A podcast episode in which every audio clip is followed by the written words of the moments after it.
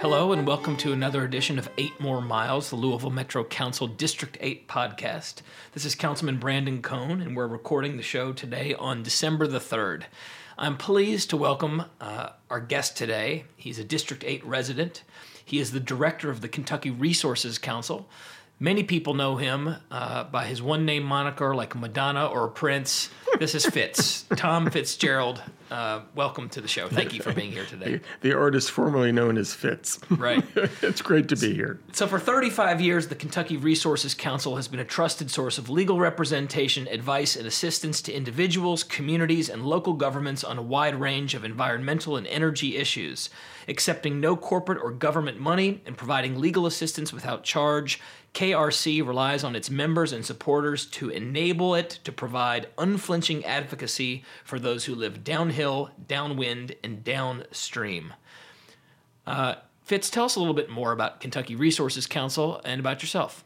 Well, KRC uh, was used to be the Kentucky Rivers Coalition. It originally started back in the 70s when farmers were facing inundation of their lands from Corps of Engineers projects. There was an era where one of the ways that uh, legislators would bring home uh, projects, uh, uh, earmarked projects for their communities and jobs, is to build big dams. And so, uh, among the fights that the Kentucky Rivers Coalition fought, which which some of the listeners might remember, uh, particularly the ones that are older, like myself, uh, would be the Red River Dam, mm-hmm. which would have completely flooded the Red River Gorge and taken out a number of farmlands up in that area. but they also fought Falmouth and and Yatesville up in northern Kentucky and Campground. Uh, and um, they morphed into the Kentucky Resources Council in response to a uh, threat from uh, uh mining of shale uh, back during the late 70s and early 80s. Uh, I came to them from as a legal aid attorney with AppalReD, which is Eastern Kentucky's legal services agency. I came to them in 84 uh, and reformed it as a legal aid provider. So mm-hmm. we ha- we are not a public interest law firm that you know that picks and chooses issues because they look sexy, uh, or uh, because they're topical. Uh, we deal with what comes through the door, and uh, we try to provide a modicum of justice for folks who have disproportionately borne the brunt of the impacts of pollution and of environmental injustice. So we do uh, a lot of lobbying to try to protect people's uh, uh, rights over in the legislature on air, waste, water, mining, utility policy, uh, energy policy issues. And then we also do a lot of individual cases. Uh, we uh, fought a couple of uh, natural gas liquids pipelines that were going to come through Kentucky. in recent years, we were involved in the proposal to build an anaerobic uh, digester uh, in the West End mm-hmm. and to uh, and to truck in wastes in order to do that. So we do uh, some issues here in, in Metro Louisville. Uh, we work from Paducah all the way up to Harlan County, and uh, and just try to. To provide some some try to balance the scales out, try to bring some justice to folks who are who, as you said, are downhill and downwind and downstream. Well, um, you know, for myself and for many other people, you are the person that first comes to mind anytime there is a significant uh, environmental uh, issue, an environmental justice issue, and you know, over the many years and decades, you've clearly established yourself as an authority in this area in Louisville and, and the entire state of Kentucky. Uh, and I thought it was particularly timely to have you on the show today, given not only some of the things that we're discussing in the Louisville Metro Council uh, you know, policy questions about some of our renewable energy goals, um, policy questions about our tree preservation and planning rules, those sorts of things. But obviously, it seems like even over the Thanksgiving weekend, the articles in the New York Times were just another series of warnings from climate scientists around the world that things are worse than we even thought you know a year ago or two years ago absolutely um, and so i was hoping that you could sort of frame sort of where your mind is in terms of trying to wrap wrap your head around what the Kentucky Resources Council is doing. If you're still focusing fundamentally on what you do here statewide and the issues you focused on, or um, whether you're out of necessity, you're being focused to sort of shift and uh, comment on the bigger global picture, or even to get drill down closer locally and really try to get the attention of you know metro council people as opposed to uh, state elected officials or, or, federal officials. Sure. Well, it is particularly timely today. Uh, over at Simmons College, there's a day-long conference on climate change and the interface between climate change and environmental justice. You know, because we like to, for for many years, unfortunately, uh, when people think of climate change. Uh, they would think of you know an an, a, an underfed polar bear on a piece of ice that's melting you know somewhere in the Arctic, or they would think about about um, uh, melting ice caps. Um, but the reality is, is, is climate chaos, uh, because climate change really makes it sound like it's something that's planned out or something that right. is is, predictable. Um, uh, the climate chaos that has been created by the overloading of greenhouse gases into the atmosphere uh, is really uh, has come home. Uh, to roost in, in so many different ways. And unfortunately, like the other types of pollution, disproportionately burdens communities of color and communities that are low income and have the least opportunities to to act in a way that has um, uh, to be resilient in the face of these crises. So, you know, we've got um, uh, the NAACP, Kentucky, uh, recognized. Uh, that uh, climate change is in fact an environmental justice issue. They've now, the NAACP nationally has been working for 10 years on various facets of climate change, uh, everything from the uh, uh, disproportionate burden on low income communities of having coal fired power, which is not only a CO2, a greenhouse gas emitter, but also has very adverse local effects, like the folks out in Cane Run and, and other areas have suffered here in Metro Louisville. So it's, it's a legitimate concern.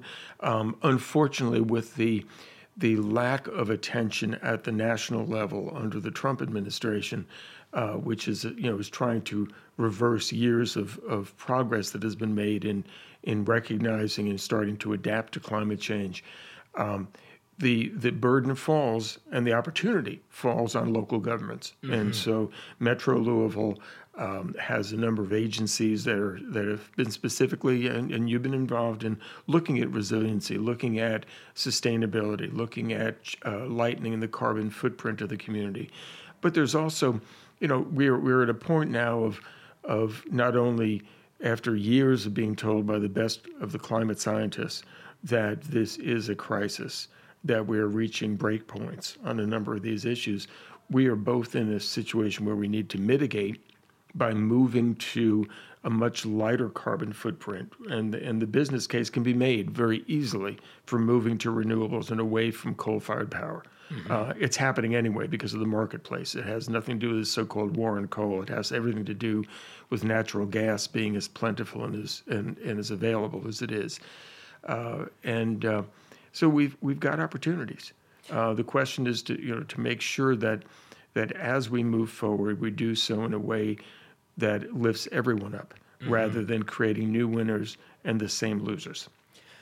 Um, you know, climate chaos seems like one of those issues that even if the city of Louisville was a green utopia and we did everything perfect and you know we could snap our fingers and change the way we live you know that doesn't stop the rest of the world from doing what it's doing and that right. we don't you know that that disaster could come regardless but obviously i think you have to proceed uh, under you know w- with with the thought being well you can't control what the rest of the world does so we have to do what we can do and hopefully others will do what they can do and together our collective impact makes a difference. I think that's the only way forward. Well i think that is the only way forward. And, and you know similar to to uh, the air pollution issues okay? We're in the ohio river valley. Uh, we have uh, the the only local air pollution agency uh, in the state 119 other counties have decided not to do an air pollution control district.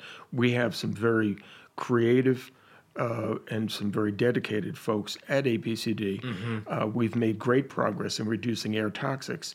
But when you're looking at an issue like ozone, right? Oh, you know, ground level ozone is at, at certain concentrations is a threat to those with compromised respiratory systems, compromised immune systems, children, uh, uh the uh, folks with pulmonary problems. We get a lot of that pollution comes across our border, mm-hmm. comes from upwind sources, but that doesn't give us a pass from the requirement that we try to provide healthy air. Right. So, it, and it, and it may seem like what we do is a, is a small piece of the big puzzle, but there is uh, collectively changes can be made that uh, in their own right, even if it was not a climate issue, makes sense. They make sense because they make a community healthier, mm-hmm. more resilient, um, because they they uh, they just make economic sense, even if you're right. not thinking of the big picture. Right. Right. Um, and uh, so, but there are a number of things that can be done. Well, I want to talk. Um, I want to talk about um, the makeup of local government and what can be done. Um, you know, when I think of what government can do and what are sort of how our community is contributing to some of the environmental problems we face. I think most naturally of our land use and our transportation right. systems, the fact that we've been a sprawling city for for generations now, not just decades. The fact that we depend on um, the automobile and people driving around, and our systems aren't great. And I've always thought about it pr- primarily about that. And those are policy, those are policy issues, and some that we've started to get better in terms of our comprehensive plan and some of our other growth and development and the economy drive some of that stuff. Sure. But I, but I wanted to talk more about the actual government itself. Like if we were taking the org chart for metro government and looking at the different departments and agencies and our budget, there are certain assets that we have now. You mentioned the Air Pollution Control District, which I want to talk about in a minute. There's sure. the Jefferson County uh, Environmental Trust. You know, there's the Parks Department, Health Department. There was a yeah. So there sure. are assets that are working whose mission it is to make sure that our environment is a healthier place. And I want to sort of sort of explore with you how some of those things are doing now and what maybe some changes would look like if we reimagined what our government looked like. I'll start with APCD because I, you know, with the latest round of budget changes, the Office of Sustainability that formerly existed, it, it, came into being with Mayor Fisher. It was never really a robust operation. Right. It was one or two people at the most. Um, it's it's gone away and become wrapped into the advanced planning uh, department. I had always thought that APCD, that really could be the core of, of a real Office of Sustainability, a, a, local environmental protection agency, with air pollution perhaps being our biggest uh, or, or, one of the biggest threats and challenges that we have to deal with. But, you know, I've seen APCD is under economic development on the org chart. And so there's maybe some perception that, well, really, this is you know the re- the regulated having an influence on the regulators and um, APCD sometimes slaps a company on the wrist with a hundred thousand dollar fine, but that doesn't fundamentally change the way that you know the, quality of our air. Could you comment a little bit about that? And sure.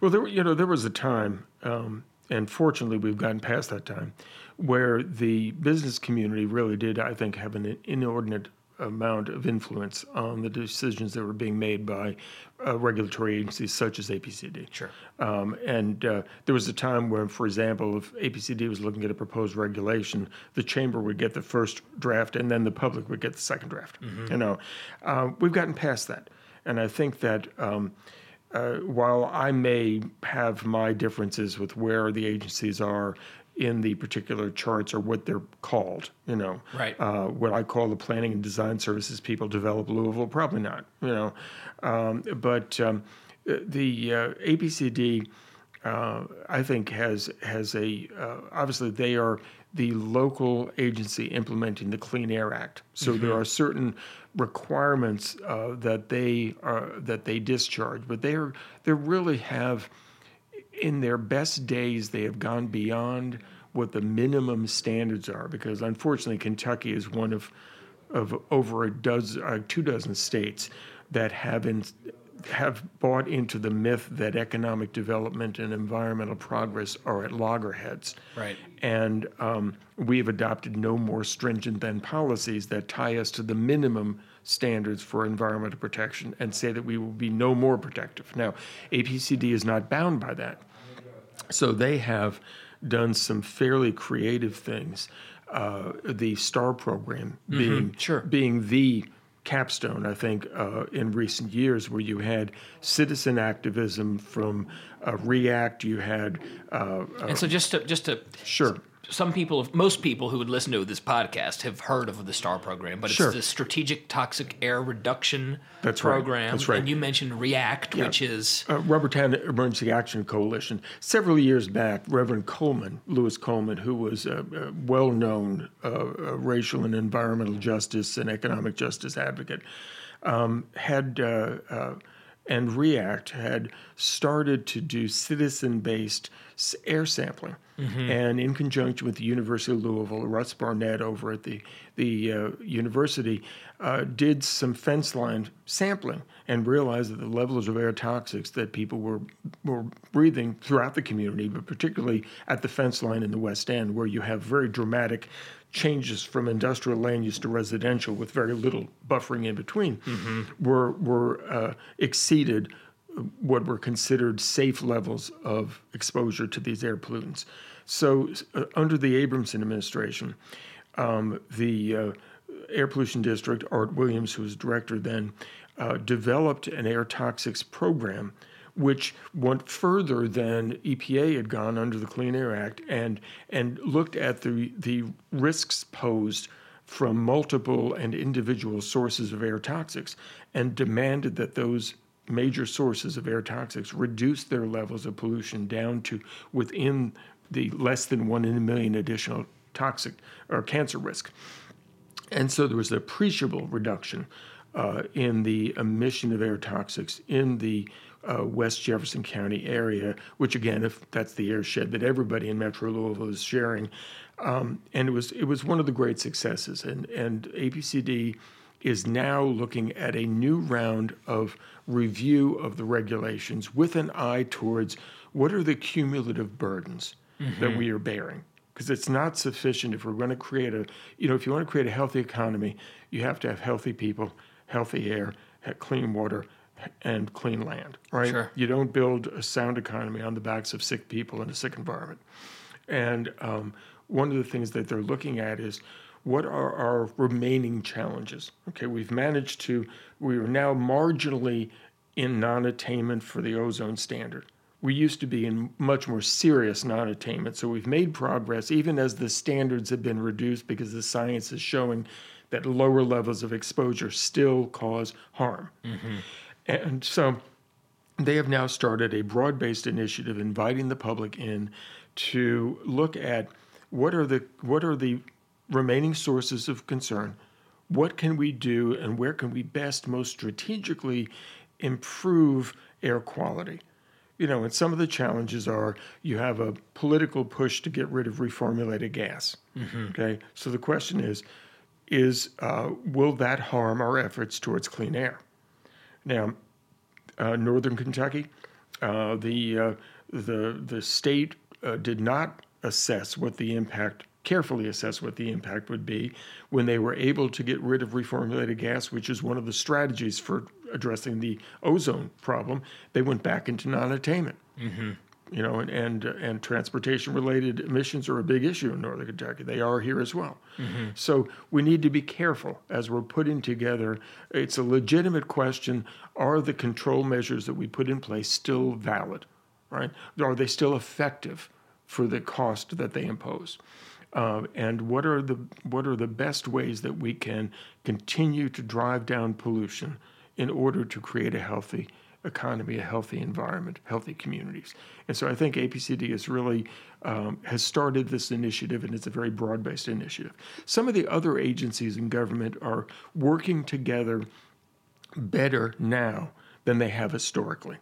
You know, unfortunately, when EPA was created back in the 70s, which was really the decade for federal environmental laws, the Environmental Protection Agency went off in one direction, and the health departments were reduced to basically this agency off in the corner that does. Um, you know, gives you some inoculations and tests swimming Disease. pools, right? And so, so the whole idea that that drives public health, which is the precautionary principle, first do no harm, right, was really lost. And so, under the EPA programs, we we were supposed to end water pollution, for example, by 1985. Not quite there, Right. right? We're supposed to end air pollution, and we're not quite there because what's happened is is the the chemicals and the pollution sources get more due process than the people that are breathing what's coming out of the smokestacks. And so, having the health department back involved in some of these issues and working closely with the Office of, of uh, uh, the, the sustainability and resiliency folks uh, and looking at environmental justice issues is very important. Right. You know, we've got challenges. We have kids who are still growing up in Louisville who are, uh, we have you know thousands of homeless kids in our school system. You know, how, why is that ever tolerated, and how can we address that? We have lead pollution problems. One of the most avoidable childhood uh, uh, d- uh, diseases or afflictions is lead poisoning, mm-hmm. and yet we still have housing stock out there that's being leased to people where there's not a requirement to test, not a requirement to abate lead paint pollution. So th- we have our challenges, but I think that that um, uh, with the Metro Council's support, uh, even in a tight budget time, it's a question of where you what you prioritize. Mm-hmm. You know, if you're going to have robust economic development, you're going to have to have a healthy community, a healthy economy, uh, schools that are adequately funded, uh, and uh, and a community where we are not leaving people behind. Well, it sounds like I mean, you know, when you started to talk about some of the rulemaking and the administrative um, machinations and the policy making where it really sets the standards that really dictates uh, entities' behavior. That's where you know we thank goodness that you all exist because we know that so long as you're around, we can trust you to read everything and comment and follow. The, and, and when I say you, sure, I don't mean just sure. you specifically, although certainly you as leader, but the KRC and your supporters and your board and uh, and uh, and your partners. But um, you started to talk a little bit about what I originally asked, sort of the, the structural organization of government, and right. I, that it, what you said totally makes sense. That you know a health department that just focuses on epidemiology as opposed to a, a healthy environment, there could be a real detachment there right. from. Uh, f- from you know the environmental mission, let's say of the APCD or some other related agencies, and so I'm I'm pleased to hear that you think that they're working together uh, better than in the past. Yeah. And we know a little bit about that, whether it's from talking to the Louisville Water Company about their lead service re- renew- removal program, whether it's from groups like Trees Louisville, who are announced in our last podcast, or just before they're planting 10,000 trees in the Rubbertown area. Uh, whether it's from talking to the health department about their Center for Health Equity, which I think is probably one of the divisions of the department that really focuses on some of these environmental justice yep. issues. Yep. But if let's, I, I, really want to try to think think big, and I know you can't just do this off the off the top of your head. If uh, if you know, I was I was looking through my files on my computer, my laptop over the holiday to try to occasionally I clean up some mm-hmm. of the old mm-hmm. stuff mm-hmm. on my hard mm-hmm. drive.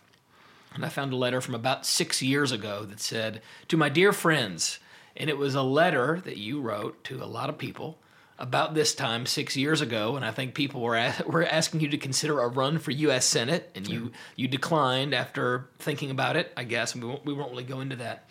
But let's just say that it's the year 2022, and you have been successfully convinced it is Louisville Mayor Tom Fitz, Fitzgerald, and it's the mayor's job to set a vision for the community, but also for the government sort of structurally, or organizationally, um, big, bold goals from the top down.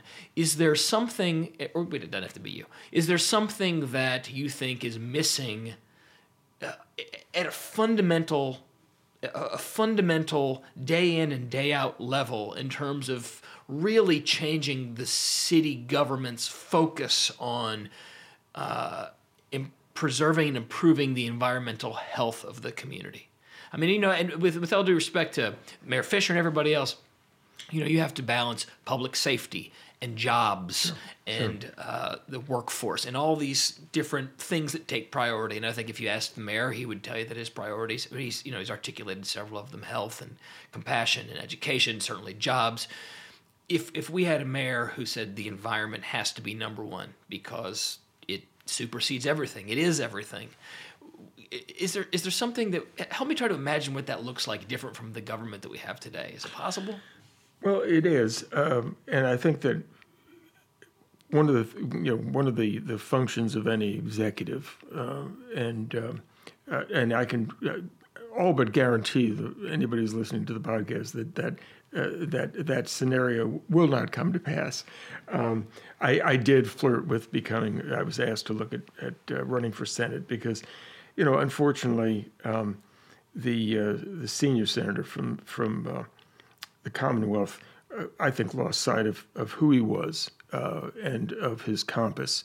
Um, he used to be a reformer. He used to be uh, uh, very progressive. He was looked at as being the reform candidate uh, by a lot of folks who backed him when he ran for county judge because there had been uh, perceived problems in, in, in uh, regarding corruption in government. And uh, I, will just interject to say, you yeah. know, this is not a political no, podcast. I, I, I, I, and uh, and I don't mean to interrupt you, but I, I, pointed it out just because. Um, you know, I think you know it's it's the sign that people had urged you to run for office, as other people urge people to run for different offices, sure. because people see a need for leadership with a certain expertise, and whether that's at the federal level or the state level. And I'm sort of positing at the local level, where I think sure, maybe people had thought that strong environmental leadership at the local level was limited to something like smarter land use policy. Right. I'm trying to imagine what else it could look like. Well, I think I think smarter land use policy is a big big piece of it. Yeah, I think what you need with any administration is you look at what is your unifying theme or mm-hmm. themes, right? And and one of them is uh, that the you know we have uh, my generation in particular, the boomers, right? Uh, were were handed uh, a lot by by the greatest generation. Uh, we squandered a lot, okay, uh, collectively. I think that um, the, we have unfortunately, uh, in recent years, the whole idea of justice has been a, a become a, a, corrupted version of it, which is just us. Mm-hmm. So everybody's like, well, why would I want to support uh, better schools? I don't have any kids in schools. Or why would I mm-hmm. want to support a library tax because I don't use a library? Or why would I? So it's it's not. We've lost our sense of civic responsibility and civic accountability, and the fact that it it indeed takes all of us actively engaging. Uh, we've we've created this this myth, and I really go back to the beginning of the Reagan era, that government is the problem, and the government is something other than us collectively deciding how to um, how to govern our affairs. Mm-hmm. Uh, and I think that um, the the uh, the question of justice is one that really needs to permeate so much of what we do right. um, and not just us, but the idea that that if we are going to uh, to do, to be a healthy community, we need to look at those areas that have historically borne the brunt of our economy, uh, our economic decisions. You know, we talk about coal being uh, the source of cheap energy. It's not for people who live near where it's mined, who suffer through the mining process with black lung for those who live near the coal ash dumps and near the power plants. So, uh, one of the, the unifying themes, I think, is how do we create healthy communities? How do we recognize those areas that have disproportionately been burdened and prioritize them for new opportunities? Not opportunity zones that give a, a developer the opportunity to avoid taxes and to gentrify and displace communities, but opportunities for reinvestment in communities that have been burdened, opportunities to, to elevate communities. So, the sort of work that's going on in Russell now, uh, some very creative things happening there. And so I think I think that that's that's the unifying theme. It's and it's not just a matter of justice for our you know in answer to to Cain's rhetorical question. I guess the theme of how I look at the work that we do is that yes, we are our brothers and sisters keepers, and we are responsible uh, for for how we govern ourselves and govern our relations with others. So. Plus, plus, I mean, you alluded to it earlier. There, it, it's not just us. We all breathe the same air in the That's West right. Jefferson County right. uh, airshed, or however you described it. So, um, and I think you know, I mean, clearly justice is an important, powerful theme, and I think. Um, you know, most people might think of criminal justice or, or something like that. But, Restorative justice. I mean, there's right. a lot of work being done in that field. Um, but the, you know, the other the the today is a, a, is a remarkable day to be having this conversation because in front of the U.S. Supreme Court, there is a small town called Opportunity, Montana, which is fighting ARCO, BP, over the issue of whether having contaminated their community for over 100 years with copper smelting, whether they have to clean up their mess or whether they can shift some of that burden of contamination onto future generations by doing a quote unquote risk based cleanup where they leave some junk behind and pave it over or fence it off or bury it under 18 inches of clean soil. And uh, the community of opportunity, Montana, is in front of the U.S. Supreme Court fighting literally for for the the the uh, to have this company clean up its mess, mm-hmm. and and the company in their pleadings said requiring them to do more than they were required to in the deal that they cut with the Env- Environmental Protection Agency would be madness. My sense is allowing someone who's polluted land, contaminated land, to leave some of their contamination behind for the future generations to have to deal with, that's madness. Mm-hmm. Well, and then you, I mean, it drives some. It reminds us that you know, uh, you're a lawyer. Yes. And the Kentucky Resources Council's work is legal work, right? Uh, fundamentally, legal and policy work, and that um, perhaps the most important work that you do and the most significant opportunities for change is not in tinkering with an org chart, or certainly not with renaming an agency, um, but in challenging um, local, state, and federal law. Um, can you talk a little bit about what you are involved in right now uh, in Louisville specifically, or that pertains to Louisville so far as the courts? Is there any case? That... Sure. Well, there there are um, right now, in, in terms of Louisville and litigation, there's not very much going on. We are we we are um, uh, representing the Bernheim Foundation uh, in opposing LG&E's efforts to run a 12-mile pipeline uh, through their property and through a number of other properties there in Bullitt County. Uh, the pipeline will not serve the people whose properties are being disrupted by it. Uh, Bernheim uh, was uh, purchased these properties in order to protect an important conservation corridor and um, and so we are we are opposing LG&E in the courts on that issue right now. Uh, we are also uh, we represent the Metro Housing Coalition.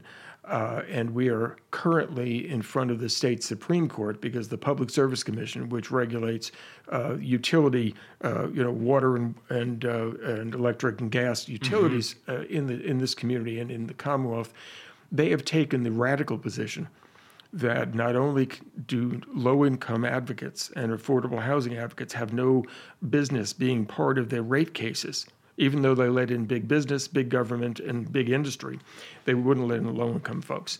Uh, they took the radical position that their decision not to allow intervention in their cases cannot be reviewed by any court.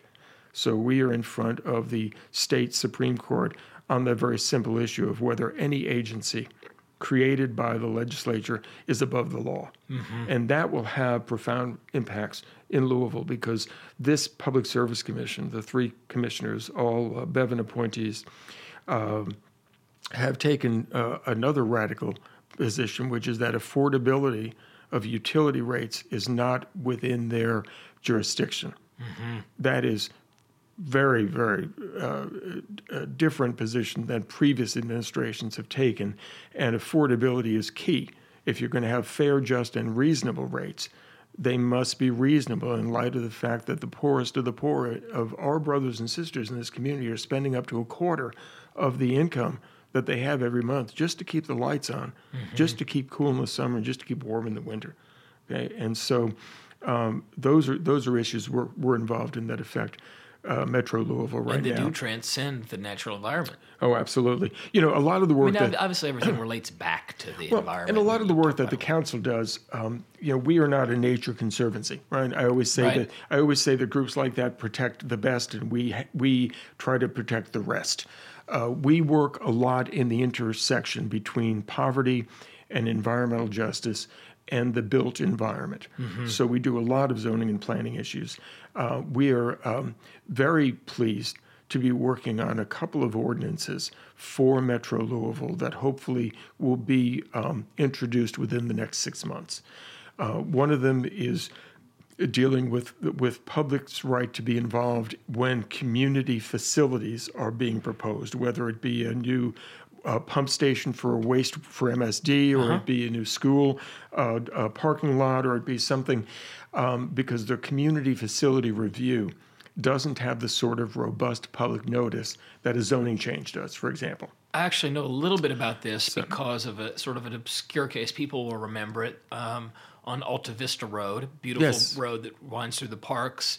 There was a, a group that wanted to buy a big, beautiful home there and turn it into a school. Right. Uh, and, you know, it was just sort of a glitch in the land development code that there was no conditional use permit required right. for a private institutional use in a neighborhood as opposed to a public institutional use, exactly. which which is what a community facility is as a public right. use. So, so, so we're going to be having yeah. uh, th- that will be hopefully presented for uh, the the council's review. We're also looking at the idea of a cumulative environmental impact zone process. NAACP Kentucky has called for this uh, during their last convention. Uh, there are other communities around the country that that do this, and this is a way of taking of dealing with so we've you know we've got environmental justice. We understand that some areas have been burdened historically more than others. How do we fix that disproportionate burden? A cumulative environmental impact zone is a data-driven process where you identify certain data sets, whether it be proximity to Superfund sites, to landfills, air pollution burden, other uh, uh, criteria that help you identify those neighborhoods, those communities that are disproportionately burdened. Then you look at how do you ameliorate that burden mm-hmm. by targeted investment, by by locally driven economic revitalization. Uh, so that's where you're looking at what are what are monies available for dealing with distressed areas, and what are the areas most in need, and how do we lift up and and give the resources so those communities can lift themselves up. Mm-hmm. So that will also be uh, hopefully something that Metro Council will will be able to review as a as a vehicle for looking at cumulative impact and how you can best lift up those neighborhoods and empower those neighborhoods and reinvest in those neighborhoods because we have tremendous human capital out there mm-hmm. you know and we have strong neighborhoods and we have resilient uh, neighborhoods that have been through so much. Mm-hmm. And really, we, we are only as strong as as the one of us who has the who's who has the most right. difficulties. And no so, just us. No just us. And so so that will be something that, that I'm, I'm very excited about because not only are we all dealing with legacy problems, but how do we prevent them in the future? And that mm-hmm. gets into your, your land use issue. The third piece of the puzzle, I think, is how do we meaningfully involve the public in all of these decisions? Because one thing that, that infuriates people more than anything and alienates them is the sense that decisions are made and they are an afterthought. Mm-hmm. The EPA developed some years ago a public participation protocol for hazardous waste sites which we have adopted to a certain extent into planning and zoning. We now do, if you're going to make any sort of major changes in land use, you have a neighborhood meeting 1st mm-hmm. Then you do the pre-application, and then you do this process. That so you're trying to involve the, the community more integrally in these decisions.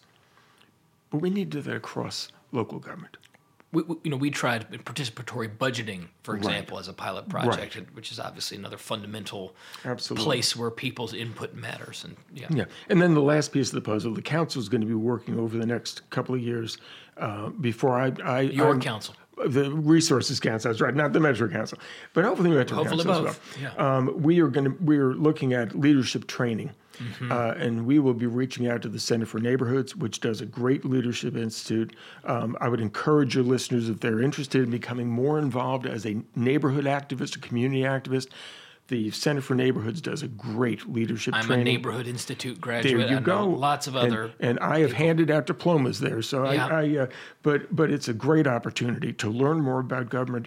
We hope to do similar trainings on environmental laws and land use laws, so that neighborhoods can neighborhood activists or would-be activists can be more comfortable navigating some of these issues regarding permitting and regarding enforcement for water discharges, air permits, and those uh, waste issues. So, um, those you know, in those ways, we're trying to get beyond just the delivery of legal services to people in crisis, to helping to reframe how governance happens, how decisions are made, so that the public is much more integrally involved, mm-hmm. so that we we breach this this gap between the government and the public, Right. And we realize it really is us. Well, I would say, well, first of all, uh, I'm obviously interested to see the pieces of legislation you're drafting, and if I can be helpful in moving them along or any way or, or, or reviewing them, I'd, I would love to be able to do that, and you know where to find me. And second, it does seem, it does sound like we're both coming back to sort of the central question in a couple of ways. I, I was sort of talking about it first in terms of sort of moving pieces on the org chart, uh, but we we're both talking about sort of fundamentally changing government and specifically local government in some real ways that recalibrates the way that it works. And um, you know, I've been I've worked in government for a long time myself, and um, I can see that we're at the point where it has to change. It just you know the private sector is changing. It's sort of becoming more socially impact driven in some ways, or at least parts of it are. The nonprofit sector uh, is becoming more entrepreneurial and innovative as it realizes that it sort of has to adapt and compete for resources, funding, and otherwise.